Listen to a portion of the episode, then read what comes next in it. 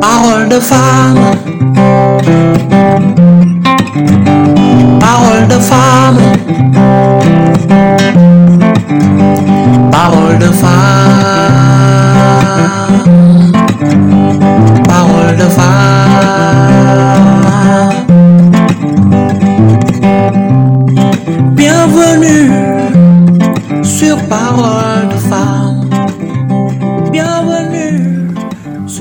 Bonjour à tous, bienvenue sur le podcast Parole de femme.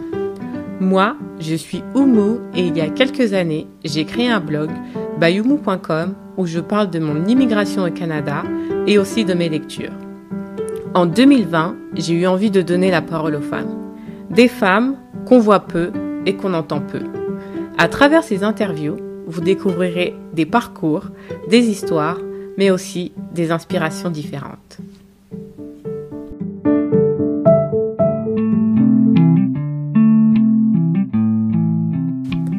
N'hésitez pas à partager le podcast et à mettre des étoiles si vous aimez. Bonne écoute les amis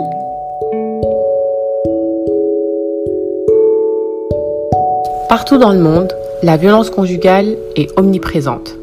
Elle touche tout le monde, tous les milieux et surtout toutes les femmes. Personne n'est à l'abri, ça peut commencer n'importe quand.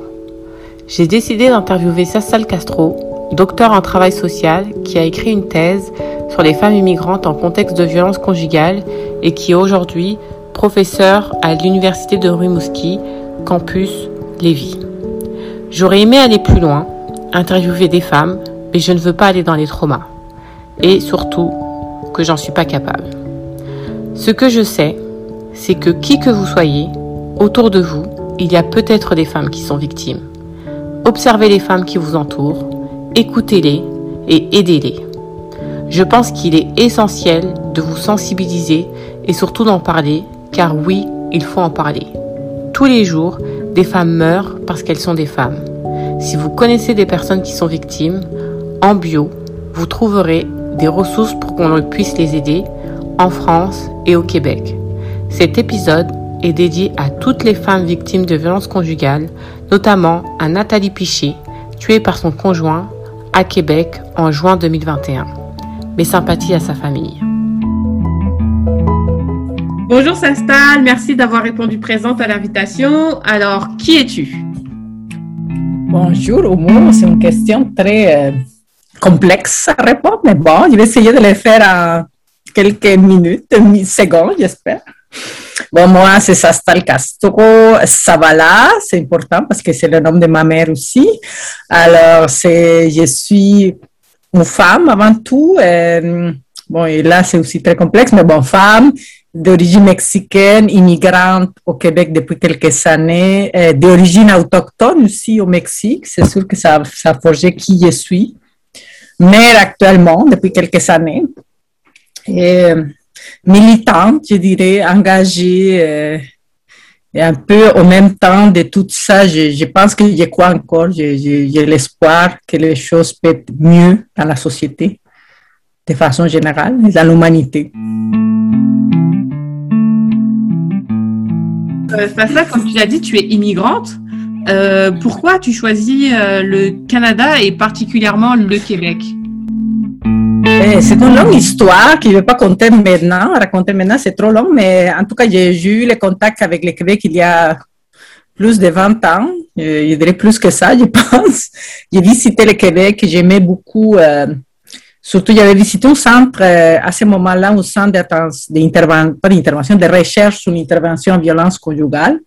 Et à ce moment-là, j'ai travaillé au Mexique dans l'intervention en violence conjugale, alors ça m'a fait beaucoup... euh, cette rencontre a marqué beaucoup mon, parcours parce que j'ai vu qu'il y avait beaucoup de recherches qui se faisaient très proches de la pratique des intervenants, de qu'est-ce qui, qu'est-ce arrivait euh, dans les ressources, dans les organismes d'intervention.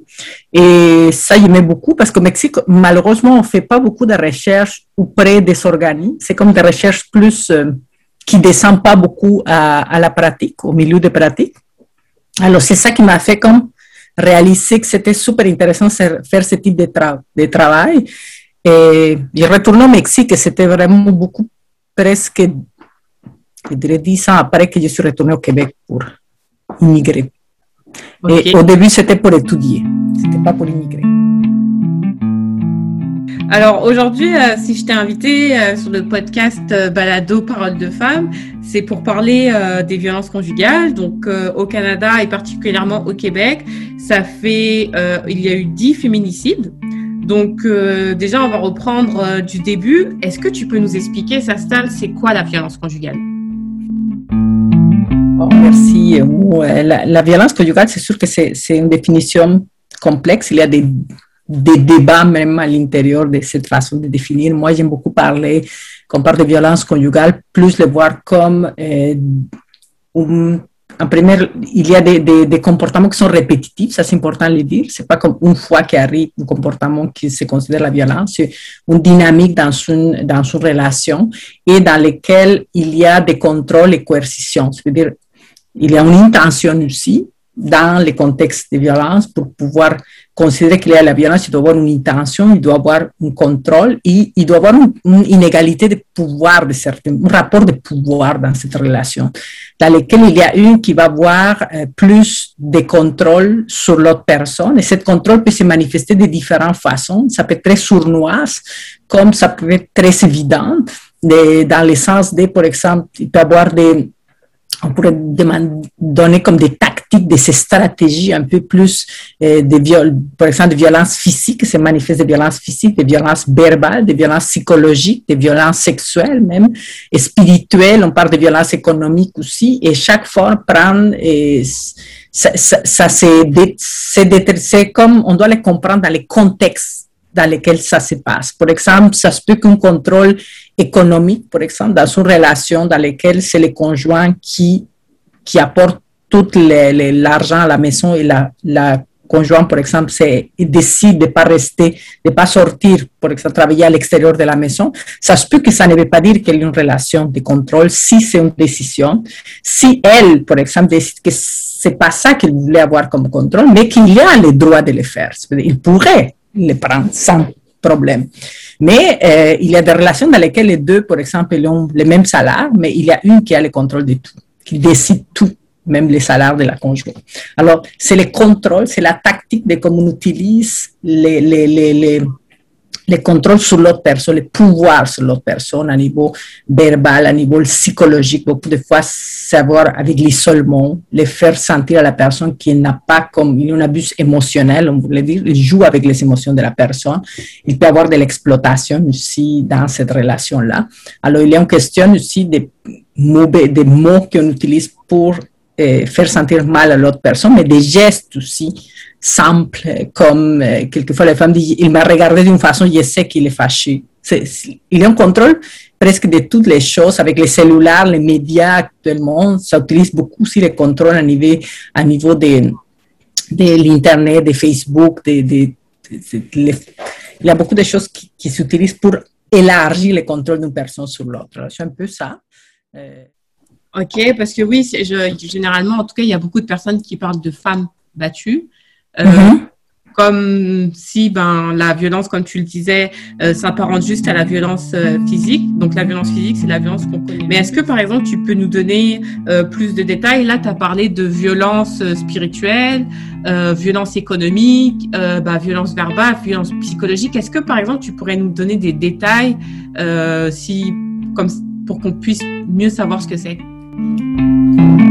La violence physique, c'est sûr que je ne sais pas si je vais développer beaucoup parce qu'il y a beaucoup de, de, des concrètes, mais je pense que dans la violence physique, il y a quelque chose qu'on n'a pas beaucoup. Moi, je le mettrais dedans toute la question de la violence sexuelle, que c'est physique, psychologique aussi, que je n'ai pas nommé dans, dans, les, dans l'effort qu'il prend, mais dans la violence physique aussi, ça peut être, ça peut être des menaces de violence physique. Quelquefois c'est la violence directe et dirigée vers l'autre personne poussé. Euh, je sais pas, quelquefois, il y a des femmes qui disent, il n'était pas violent, mais il m'a pris très fort. Il m'a fait sentir qu'il me ferait quelque chose de physique. Ça, moi, je le vois, c'est psychologique, mais presque limite de la violence physique. Toute la violence psychologique, ça peut euh, même contrôlé. C'est toute la question de contrôle. C'est là les petits contrôles, les micro-contrôles dans la vie des femmes. Euh, ça peut aller d'un contrôle évident, comme tu sors pas parce qu'il ne te laisse pas sortir. Je, te, décide comment est-ce que tu dois t'habiller ou comment te, tu dois pas le faire, mais aussi ça peut aller à des regards, à des façons de te faire sentir que tes décisions sont pas les bonnes, de, euh, comme de de pas considérer euh, les points de vue de la femme, par exemple, par rapport à certaines décisions de la maison, la, la faire la mettre de côté déjà au principe. Ça, c'est comme si, si on l'invisibilise de certaines façons à l'intérieur de la maison. Et euh, les faire sentir, c'est ça que toutes les choses qu'il dit sont pas aussi importantes. Moi, je dirais que ça, c'est beaucoup la violence psychologique de certaines façons. La verbale, ça peut aller à euh, des formes plus des insultes, des mots, des mots qui sont peuvent être blessants envers la femme. Et là, c'est très très aussi euh, difficile à définir parce que pour certaines femmes, il y a des mots qui sont des insultes évidents. Ça veut dire si quelqu'un me dit me donne une insulte que j'ai, pour moi c'est évident, moi je vais dire ah, il est en train d'être violent avec moi. Mais il y a des mots qui peuvent être même bons, belles mots, mais qui signifient quelque chose dans ce contexte familial. Et pour cette femme-là, c'est dans une culture différente ou avec des croyances différentes. Ça se peut que certains mots pourraient être blessants aussi, même si apparemment ils ne le sont pas. Alors, toute la question, je pense que quand on évalue, par exemple, la, violence, on doit évaluer, l'impact de la violence. On doit demander à la femme, qu'est-ce qui te fait, euh, qu'est-ce qui te fait mal? Comment est-ce que tout est sain dans ce contexte-là? Et il y a des femmes qui ne savent pas comment l'expliquer, mais ils savent que c'est pas correct. Et c'est là où on peut aller explorer un peu plus pour voir les détails. Est-ce que tu prends des décisions? Est-ce que, comment est-ce que tu les prends? Ça se peut que tu, par rapport à certaines choses, elle ne les prend pas, mais il ne veut pas les prendre non plus. C'est correct, mais ça se peut qu'il y a des autres moments où elle aimerait, mais il, sent qu'il n'a pas le droit à, les prendre, par exemple. À niveau spirituel, j'ai entendu des femmes dire, par exemple, lui, il faisait des blagues sur ma religion, comme si c'était quelque chose euh, qui n'était pas bon. C'est, me sentir comme une personne qui, qui, qui, était stupide, par exemple, parce que j'ai pratiqué une religion, parce qu'il y avait des croyances, comme si je justifier qui je suis. Alors ça, c'est, je pense qu'à niveau de, de ou qu'il ne laissait pas pratiquer sa religion, par exemple, c'est une question spirituelle, mais toute la question aussi de la violence sexuelle, que c'est pas non plus évident. Les femmes, c'est pas seulement les viols et la violence, et comme for, la violence sexuelle forcée que c'est la violence. Il y a des femmes qui disent, bon, je me sentais obligée ou il me faisait sentir pas bien pendant les, les, les, dans l'intimité, mais il y a beaucoup de choses, beaucoup de pratiques que les femmes n'ont pas parce qu'elles sont gênantes pour elles, parce qu'elles pensent que c'est dans l'intimité. C'est, le problème de la violence conjugale, c'est que c'est construit dans une idée, de, dans un contexte patriarcal et aussi euh, plus traditionnel dans lequel, dans certaines cultures aussi, où on parle pas de, couple, on parle pas du problème du couple et toutes les choses qui passent dans les couples, ça doit rester dans les couples et c'est privé. Et même si actuellement on parle de ça, c'est encore, euh, c'est encore vu comme quelque chose très privé. Et c'est le secret qui garde aussi, euh, qui fait que c'est plus difficile comme se rendre compte.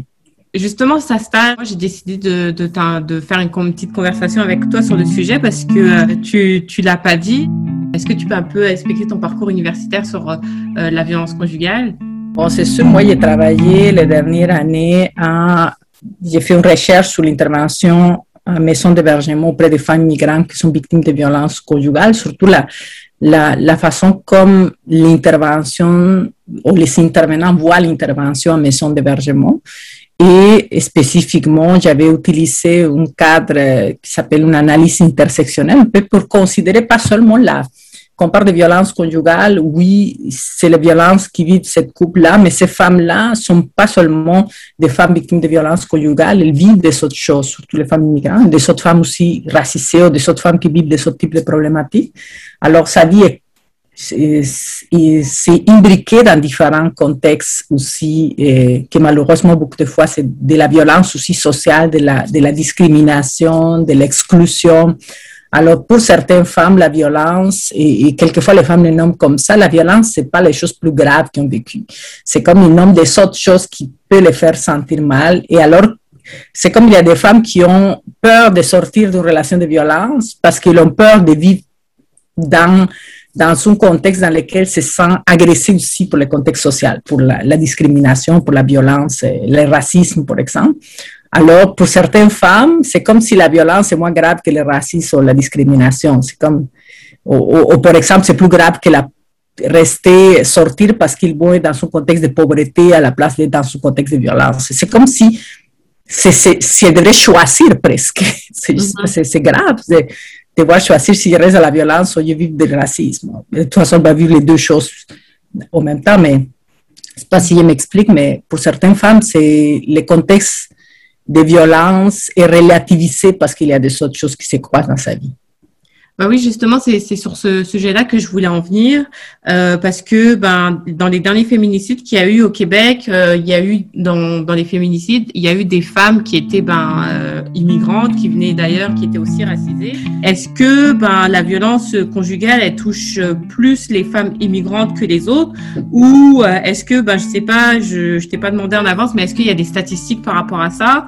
Et ouais, est-ce que tu peux nous dire, là déjà, tu nous as dit que ben, les femmes immigrantes, elles étaient elles avaient ben, cette approche intersectionnelle où elles étaient, ben, entre guillemets, victimes plusieurs fois de différentes discriminations. Mais par rapport à la violence conjugale chez les immigrantes, est-ce que tu pourrais nous en dire plus? Est-ce que est qu'elles sont plus touchées que les autres femmes? Est-ce que euh, on doit prendre les statistiques avec un peu de, de faire attention parce qu'il n'y a pas de données qui montrent que les femmes, mais il y a des données qui sont contradictoires. Il y a des données qui, quand on décortique les données, on peut trouver qu'il y a des femmes immigrantes qui sont plus victimes, euh, il y a plus un pourcentage, je veux dire, euh, que des autres femmes, si on met des autres statistiques qui disent le contraire. Et alors, c'est, c'est pas évident, je pourrais pas dire c'est plus ou moins à niveau statistique parce que les recherches ne peuvent pas il n'arrive pas à conclure ça pour plusieurs raisons. Par exemple, un, les statistiques, si on pense à des statistiques populationnelles qui utilisent des grandes enquêtes, les enquêtes sont faites en français et en anglais. Alors, c'est sûr que certaines femmes qui ne parlent pas la langue ne pourraient pas répondre à cette enquête. Ça, c'est une des limites, par exemple, de la recherche. Alors, les données qui sortent concernent à certaines femmes qui ont pu répondre, des autres femmes qui, si une personne inconnue l'appelle à la maison, parce que beaucoup sont des, des enquêtes téléphoniques, et euh, ça se peut qu'il ne va pas répondre par téléphone à toute l'enquête, soit parce que le conjoint est présent, mais même c'est pas ça. C'est parce que pour elle, parler avec une inconnue, ça ne se fait pas, surtout de la violence. Alors, euh, c'est plusieurs éléments de limites qui pourraient avoir dans, les, dans les enquêtes populationnelles qui pourraient pas, je pourrais pas donner une donnée spécifique qui dit oui, sont plus ou moins. Sont... Il y a des contradictions. Si vous allez voir les statistiques, vous verrez oui, certaines vont dire oui, certainement. Les choses qui concluent les recherches, et ça c'est des recherches qualitatives, certaines recherches quantitatives aussi, c'est que les femmes immigrantes, surtout les femmes immigrantes racisées, euh, est peut-être plus vulnérables parce qu'elles se trouvent dans des contextes de, de plus de vulnérabilité. Qu'est-ce que je veux dire avec ça?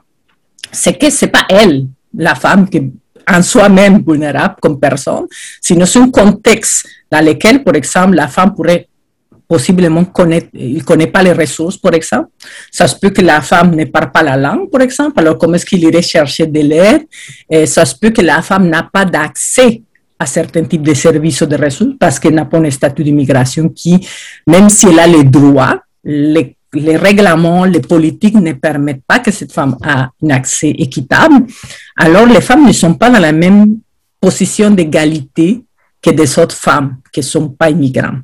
Et quand on parle de femmes immigrantes, je dis ça de façon très large, mais c'est pas la même chose. Moi, femme immigrante, qui ai un diplôme ici, que je parle français, quand même avec mon accent et tout, je vais vivre certains types d'exclusion, on pourrait dire, discrimination, mais c'est pas la même chose qu'une femme qui n'a pas de diplôme ici, qui est racisé plus que moi, je suis racisée aussi, mais les couleurs, on sait que ça, a une répercussion. Alors, il y a des autres choses qui vont tenter euh, aussi ce, ce, type de, ce type de les positions que les femmes pourraient avoir. Alors, c'est pas égal. Alors, ces femmes vivent plus d'inégalités à niveau structurel que des autres femmes. De façon générale, mais de façon spécifique, si on va, il y a des recherches, par exemple, qui montrent que les femmes racisées des minorités visibles, comme il appelle le gouvernement minorités visibles, je n'aime pas les concepts, mais les statistiques, c'est comme, ça. Ils montrent que ces femmes-là gagnent moins que les autres femmes. Ils sont plus en chômage. Sont, alors, les statistiques montrent qu'il y a des différences. Alors, ils sont structurelles aussi. Justement, il y a souvent des personnes qui disent ouais, mais euh, la personne, euh, elle a qu'à partir si ça lui arrive. Pourquoi elle ne part pas? Qu'est-ce qu'on qu'est-ce qu'on peut faire quand il y a des personnes qui disent ça face à une à une victime de violence conjugale? Qu'est-ce que qu'est-ce que tu réponds face à ça? Parce qu'on doit considérer le contexte de ces femmes-là aussi. Pour quelles sont les conditions pour qu'une femme parte de la relation de violence? Il y a des, des aspects plus qui beaucoup de fois on explique à niveau des cycles de violence, qui dit la femme, c'est pas simplement la violence que la femme va vivre. Dans son relation de couple, quelquefois, il y a des moments de lune de miel dans lesquels les choses marchent très bien, le conjoint peut s'excuser de tout ça qu'il a fait et, la femme peut avoir un espoir de que les choses vont changer. Elle peut vivre dans son cycle aussi dans lequel par moment, c'est la tension, c'est le stress, mais la violence éclate et après, il y a une justification. Surtout, c'est la justification le conjoint peut utiliser beaucoup de justifications. Bon, mais c'est sûr, pourquoi les femmes ne quittent pas la relation de violence? C'est pas évident, hein, parce qu'elles sont dans une relation dans laquelle il, il y a des, ils sont pas dans une relation dans laquelle tout le temps ils vivent la violence. Ils peuvent vivre des moments où la violence est présente et des moments où la violence, euh, par exemple, il y a des moments d'espoir aussi, euh, parce qu'ils sont dans un cycle de violence. Je vais t'expliquer tout ça maintenant. Euh, mais euh, les choses que je voulais dire, c'est que dans les contextes de violence, il y a beaucoup de justifications que les conjoints peuvent utiliser pour faire sentir à la femme que c'est elle la personne responsable de la violence, il la faire douter aussi de son, de, de qu'est-ce qu'elle perçoit. Des femmes qui disent, je, je savais que c'était pas correct, mais il m'a dit tellement de choses que j'arrivais à douter. Même la doute, seulement s'aimer la doute, ça, c'est une chose. Et euh, les relations sont pas simples non plus. Je veux dire, les relations, il peut y avoir des, des femmes qui aiment les conjoints malgré tout parce qu'il y a des bonnes choses aussi dans cette relation-là. Alors, ça, c'est d'un côté, c'est comme plus, on pourrait dire, la, la partie de la, de la relation en soi-même. Mais aussi, il y a une question structurelle aussi qui explique ça dans le sens, on est dans un contexte aussi, on a euh, romantisé les relations d'amour aussi, où euh, il y a des messages qu'on écoute aussi à niveau des médias, de la télévision, des, des, des, films. Depuis qu'on est enfant, on est socialisé aussi d'une certaine façon, les femmes, pour être gentilles, pardonner. C'est comme il y a une série de choses qu'on nous attribue comme femmes et qu'on croit aussi, pas gratuitement, c'est pas parce qu'on est individuellement, on se laisse faire. C'est ça que beaucoup de fois les femmes, quelquefois, sont responsables parce qu'ils pensent pourquoi est-ce que j'étais capable de les croire. C'est parce que c'était pas seulement elle qui imaginait tout ça. Il y a toute une structure autour qui était montée pour nous entraîner de certaines façons à, à croire plus facilement certaines choses. Alors, toute la question est structurelle dans ce sens comme femme, je dirais de façon générale, mais pour certaines femmes en plus qui vivent des autres choses comme la discrimination, le racisme, qui vont se trouver plus difficilement, euh, qui vont se trouver isolées, parce que je ne l'ai pas nommé, mais dans la définition de la violence, c'est sûr que la question de l'isolement, c'est super important. Il y a une stratégie pour isoler la femme aussi. Et, alors, cet isolement, cette peur à se trouver seule aussi, cette peur dans ce contexte, si c'est une femme immigrante, qui il y a moins de liens de soutien aussi. Alors, c'est sûr que ça va être plus difficile de décider s'en sortir. Et comme j'ai dit, il y a des femmes qui disent si je sors, je pourrais dans une situation tellement de pauvreté, d'exclusion, de précarité économique pour elle et pour ses enfants, qui décident de rester pour éviter ça, mais pas parce qu'ils veulent rester dans la relation de violence. Aucune femme, jamais dans la vie, dans tous les temps, les années que j'ai de travail en violence conjugale, j'ai entendu une femme me dire je retourne parce que j'aime ça. Jamais. Les femmes n'aiment pas la violence, les femmes n'aiment pas, être dans une relation dans laquelle ils vivent la violence, le contrôle. Personne n'aime pas ça. Et aucune, et ça je le dis parce que j'entends aussi des, choses comme ça, c'est sa religion, c'est ses croyances qui fait que cette femme les pardonne. Je pense que les femmes plus croyantes, les femmes que j'ai côtoyées, je n'ai pas entendu aucune femme qui me dise c'est parce que ma religion, parce que mes croyances me disent de ne pas les quitter. Il y a des autres raisons, il y a beaucoup de raisons plus, et qui ne sont pas beaucoup, malheureusement, les femmes, même les femmes même ne les voient pas. Par exemple, quelquefois, quand on analyse pourquoi elles restent, euh, et se rendre compte que c'est pas parce, parce qu'elle a peur de beaucoup de choses, mais pas seulement de, qu'est-ce que les autres personnes vont dire de sa religion. C'est des autres choses qui sont plus réelles, comme la pauvreté, la violence, le racisme. Ok. Euh, merci Sastal de, de, nous avoir expliqué le, le, cycle de la violence et pourquoi les femmes euh, ne partent pas. Euh, on sait qu'en 2020, avec la pandémie, on a eu, bah, on a eu, mais il y a eu beaucoup de, cas de violence conjugale que les cas ont augmenté.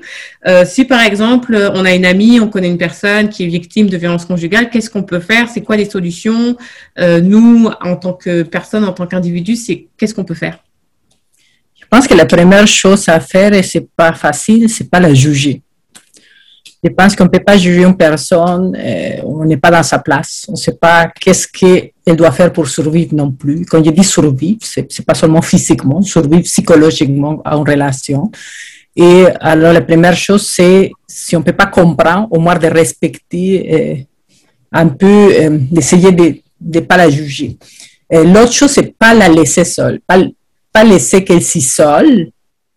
Et euh, si on la juge, elle va s'isoler, même si on insiste à l'aider. Si on est en train de la juger, c'est pas une bonne idée. Alors, je pense que la meilleure chose à faire, c'est vraiment lui démontrer qu'on est là, qu'on est là malgré tout, qu'on est là euh, pour la soutenir quand elle serait prête, ou si elle décide de rester, on, va être là pour l'aider aussi ça ne veut pas dire qu'on a preuve, euh, qu'on est d'accord et qu'on va dire que c'est correct que tu sois dans une relation de violence. C'est pas ça. Moi, j'ai déjà dit à, des femmes, dans des contextes d'intervention, de c'est mon devoir de nommer que ce que tu vis, c'est de la violence.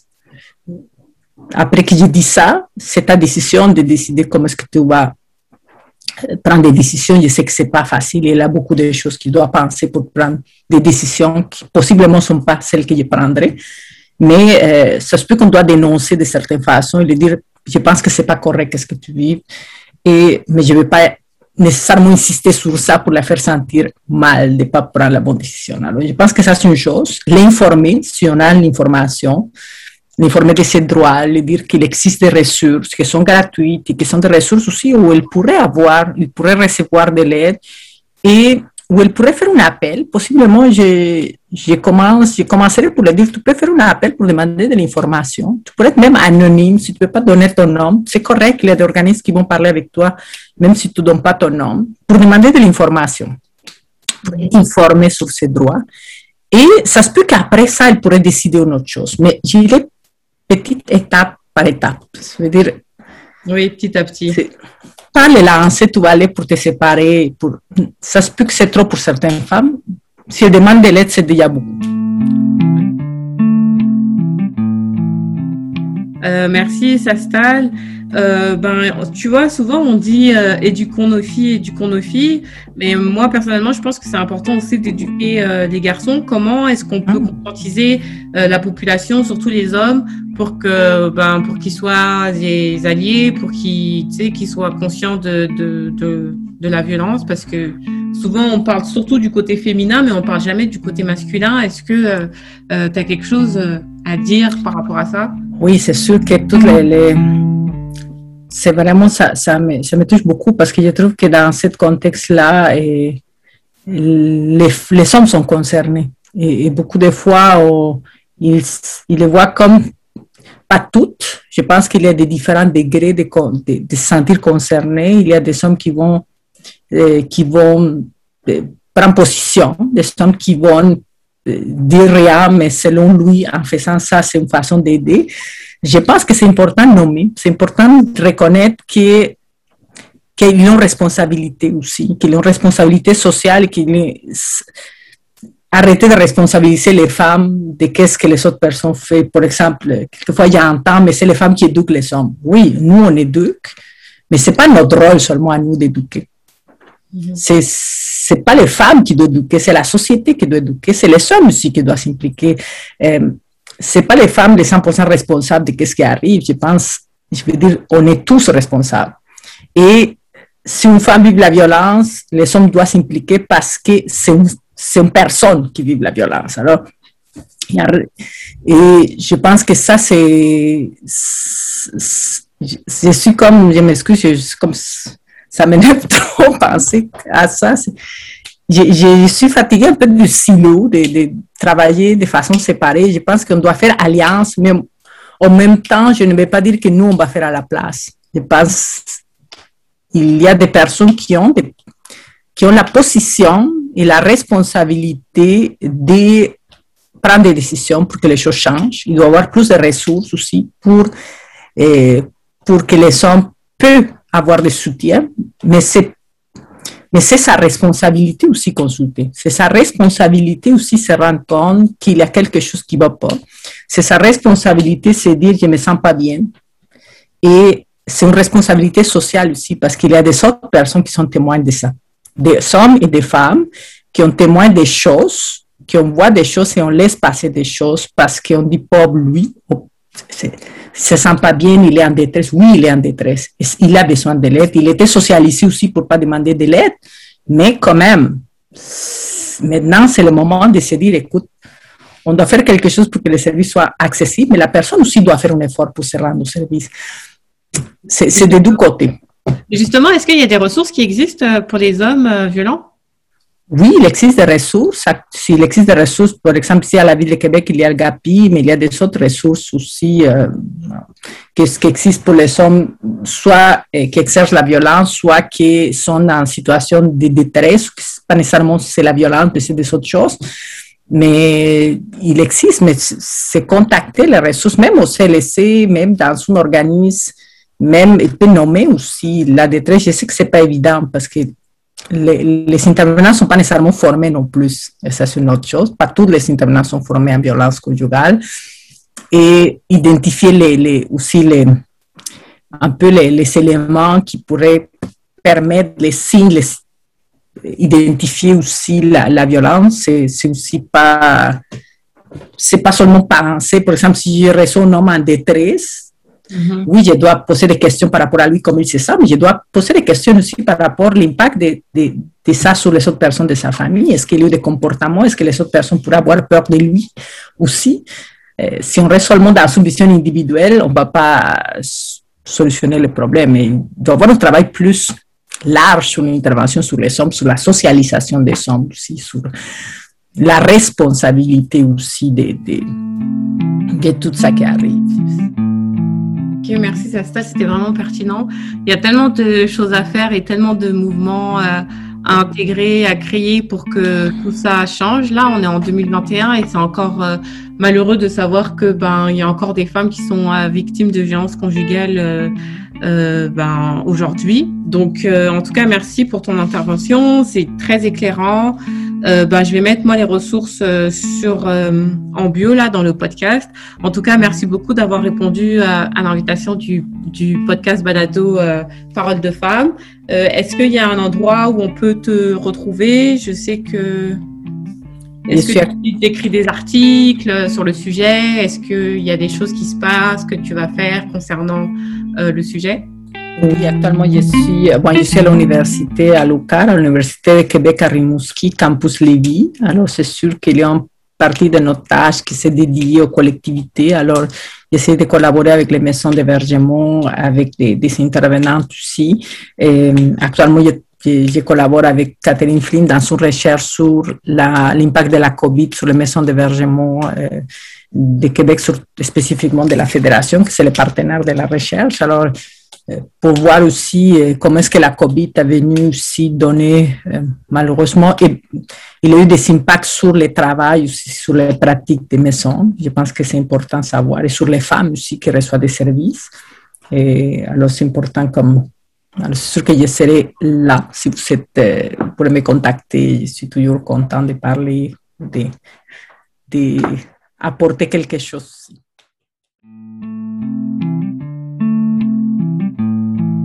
Et c'est ainsi que se termine l'interview avec Sastal Castro sur les violences conjugales. N'hésitez pas à lire les références en bio si vous connaissez une personne victime de violences conjugales. À très vite les amis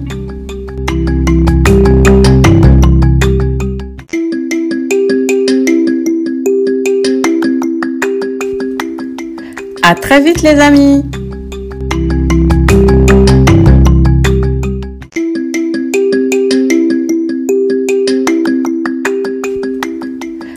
très vite les amis.